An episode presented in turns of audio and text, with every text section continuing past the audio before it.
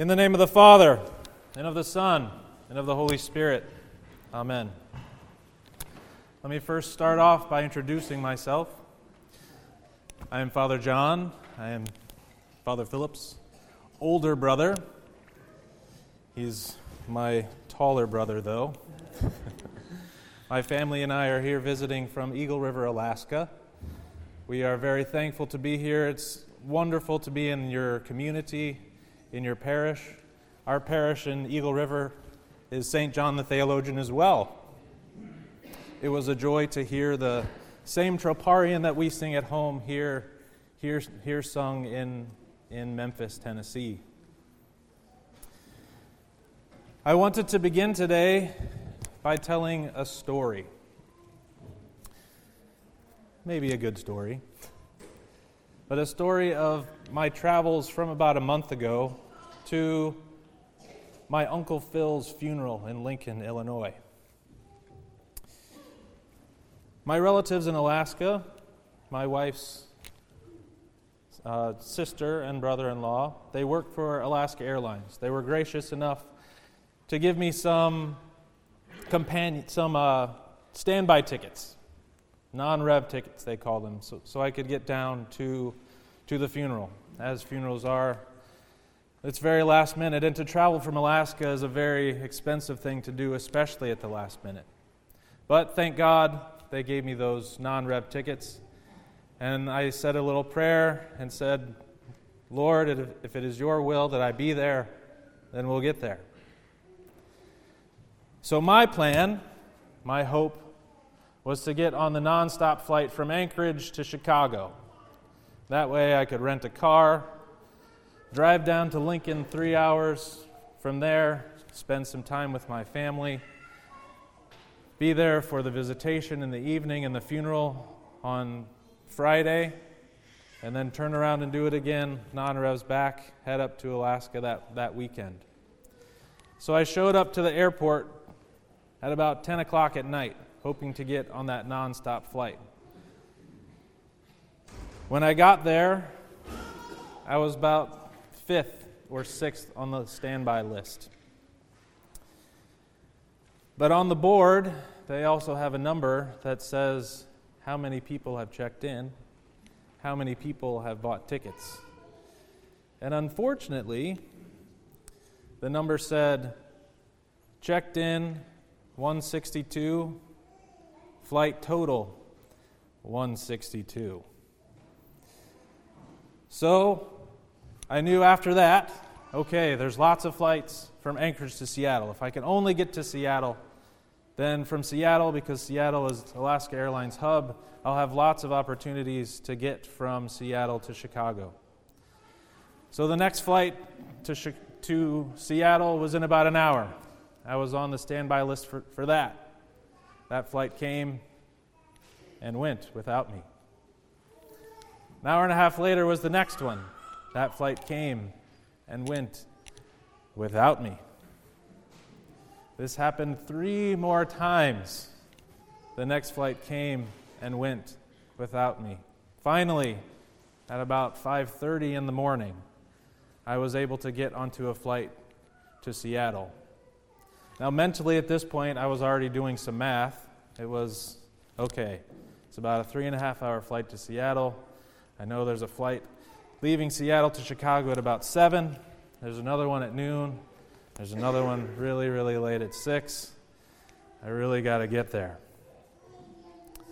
So I'm on that flight at 5. I get to Seattle about 8:30. I wait around in the airport for a few hours. Again, time comes for not the first flight out of Seattle that I had already missed, but the second one there at noon.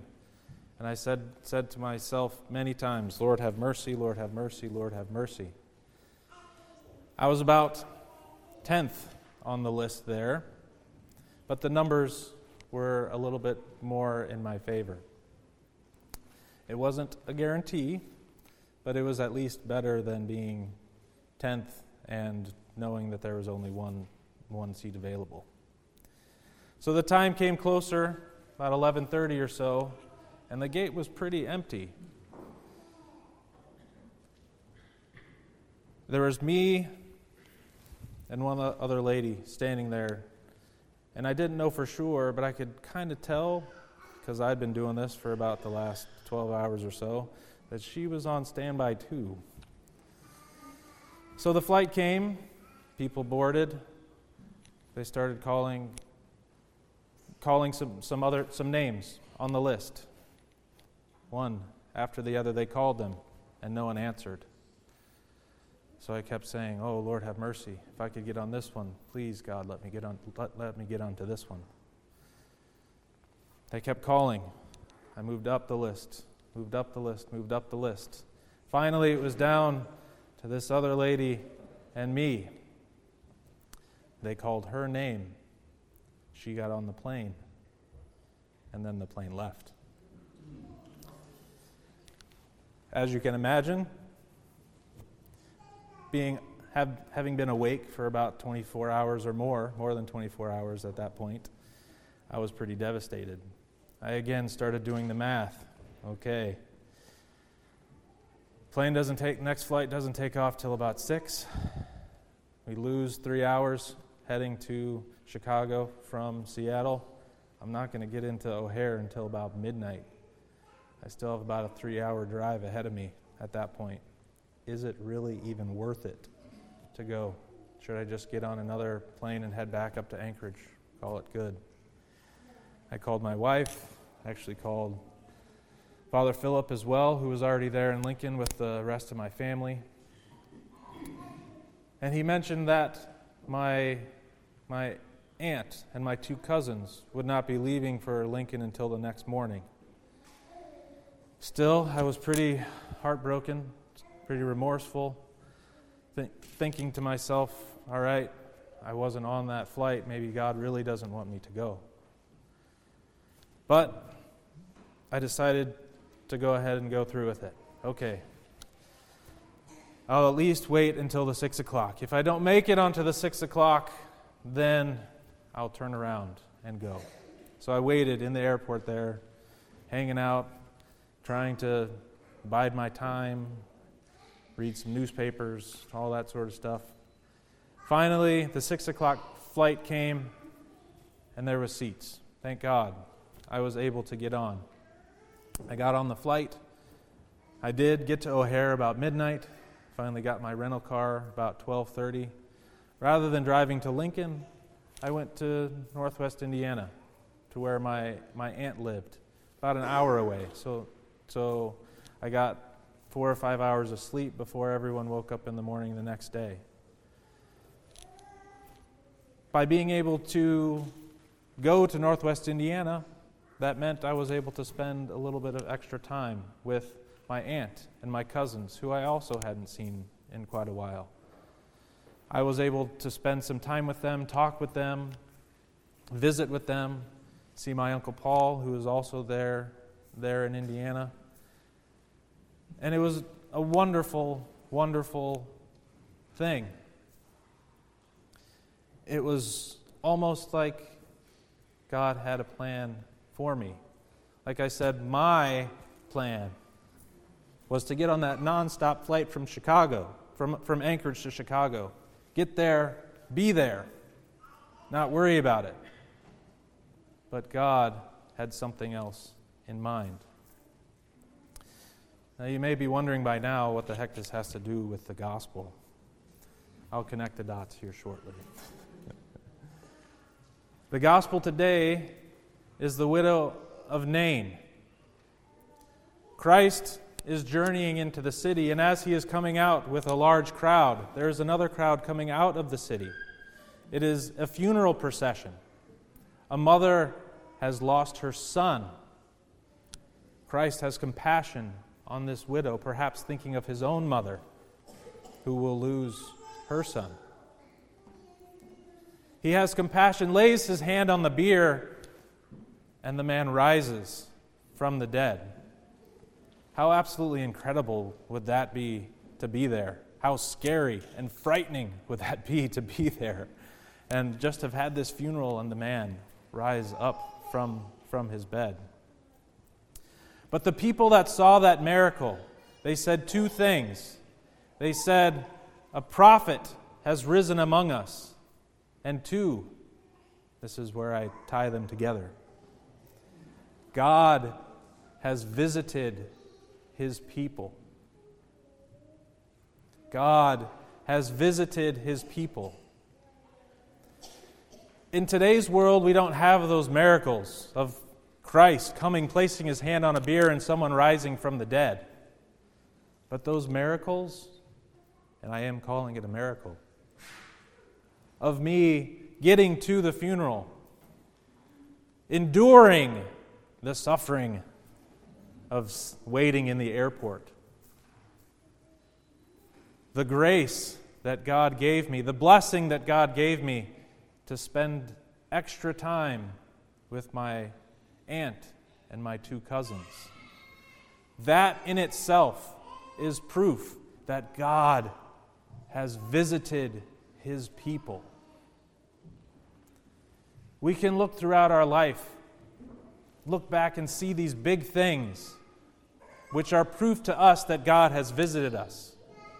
The prayer that I prayed to myself when I was deciding whether or not to move to Alaska, the answer, the calmness that came over me when I decided that's where God wanted me to be. When I married my wife, when my kids were born, the peace that came over me when I agreed to be ordained to the diaconate and to the priesthood. Those are my own proofs that God has visited his people. And we all have those examples.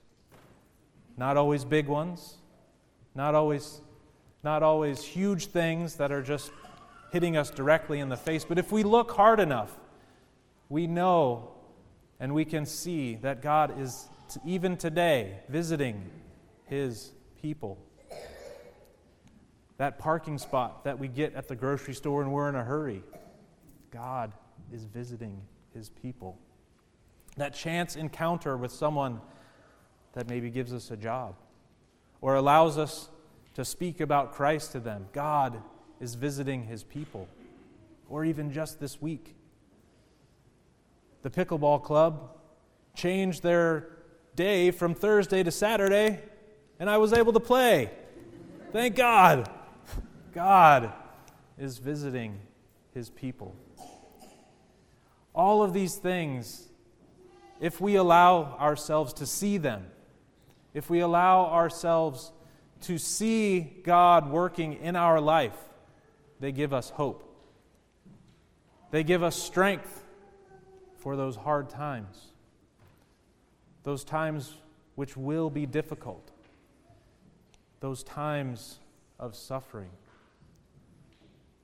When we can see God has acted in our life, it gives us hope that even in those tough times, God is working with us. He is visiting with us because the truth is, it is not only in those moments that God is visiting with us, God is always with us in the good times, in the bad times, in the small, tiny moments where we don't even think about it. God is always with us. And in this, those instances, if we can remember ourselves, it is no longer God has visited his people. It is for us to remember that God is visiting his people, always and forever. Glory to the Father, and to the Son, and to the Holy Spirit. Amen.